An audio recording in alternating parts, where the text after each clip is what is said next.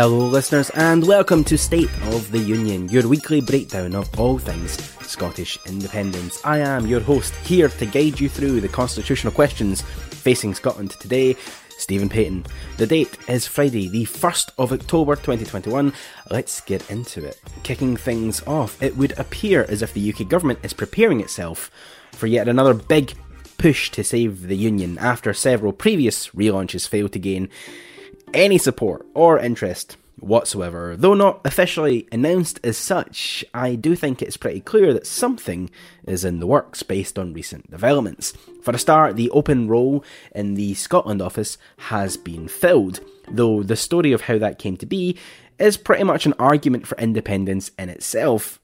Following a cabinet reshuffle, Tory MP David Duguid lost his junior ministerial position in the Scotland office, which, to all intents and purposes, has become an outdated propaganda unit for the UK government. The role was left open, leaving some to speculate around whether or not Johnson could even find someone willing to take the role. Well, he found someone, and all it took was sticking the Vicky up to the most basic democratic principles that supposedly define Britain. And yes, that is sarcasm, in case you couldn't tell. The role of Junior Minister will now be held by Malcolm Offord. You may remember Offord from the Holyrood election in May when he ran and failed to get a seat for the Conservatives in the Lothian region. Well, what's electoral failure to the Tories but a minor inconvenience? Having been rejected by the electorate, Offord will now just be put into the House of Lords. And from there, he can take on the ministerial position in the Scotland office. And I am sure that the near £150,000 that Offord donated to the Conservatives has absolutely nothing to do with that decision. So, if you remember, Offord was actually around during the 2014 referendum. He was behind the Vote No Borders campaign, an AstroTurf anti Indie organisation bankrolled in part by Offord himself. He's also thrown cash in the direction of Michael Gove personally. Deep pockets, it seems, may have more of a role to play in getting a seat in the cabinet than actual experience or expertise, but we do know what this government thinks about experts. And while anti indie focused Offord is taking his seat in the Scotland office, the UK government meanwhile continues to dodge questions around just how many times its Union Strategy Committee has met since it was established. This is the new Union unit that was set up in February of this year to replace the old Union unit, which I believe was set up to replace the old Union unit. When asked by the National through a Freedom of Information request how many times the group had met, the paper was told that while the UK government did have that information, they would not be sharing it. Supposedly because the balance of public interest favours withholding this information. Well, what could that public interest be? Have they met at all? Would this reveal that they haven't actually done much planning in any way? Or are they hunkered down, working on the next big steps in quashing support for independence? It seems to me that following their big announcements that the Union was in safe hands and that the Union unit was on the case, now, eight months later, they have absolutely nothing to show for it, and appear to be going out of their way to not draw attention to that glaring fact. Case in point being that this week it was reported that Downing Street has warned ministers to stop talking about independence. Because it seems that every time the Tories open their mouths on the issue, it only helps build the case for leaving the UK. Funny that. A UK government insider also reportedly said that a second independence referendum would be very hard to win for the no side.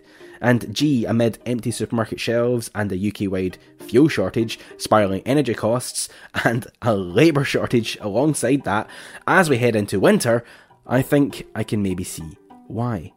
This change in strategy follows the appointment of Lord McInnes as the Prime Minister's Union advisor.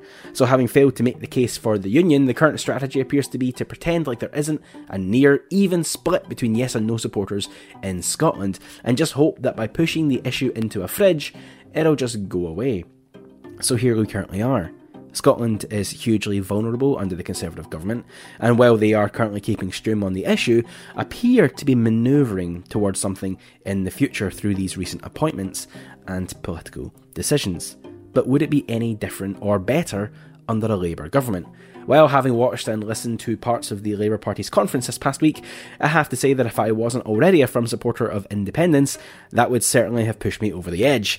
Putting aside the conference's various policy failures and cringe inducing campaign launches, one of the big uh, moments would have to have been Keir Starmer's adoption of a hard-line anti-independence position at conference. One Labour member described the party leader as having breathtaking arrogance toward Scotland after Starmer accused the SNP of walking in lockstep with the Tories. Scotland can only be saved by the unifying force of Labour, apparently. Starmer went as far as claiming that Labour are the party of the Union which to me signals a party that doesn't have a clue about what is happening in Scotland and the discussion around self determination and just why so many people want to leave the UK Union. Instead, it was just more of the same tired myths about pro Indy supporters, and more than that, that same entitled approach to Scottish votes that lost them so much support north of the border in the first place. Scots have rejected the Tories at every election since the 50s. Why do they think that tacking further to the right, as they have done, is the way to get those votes? back.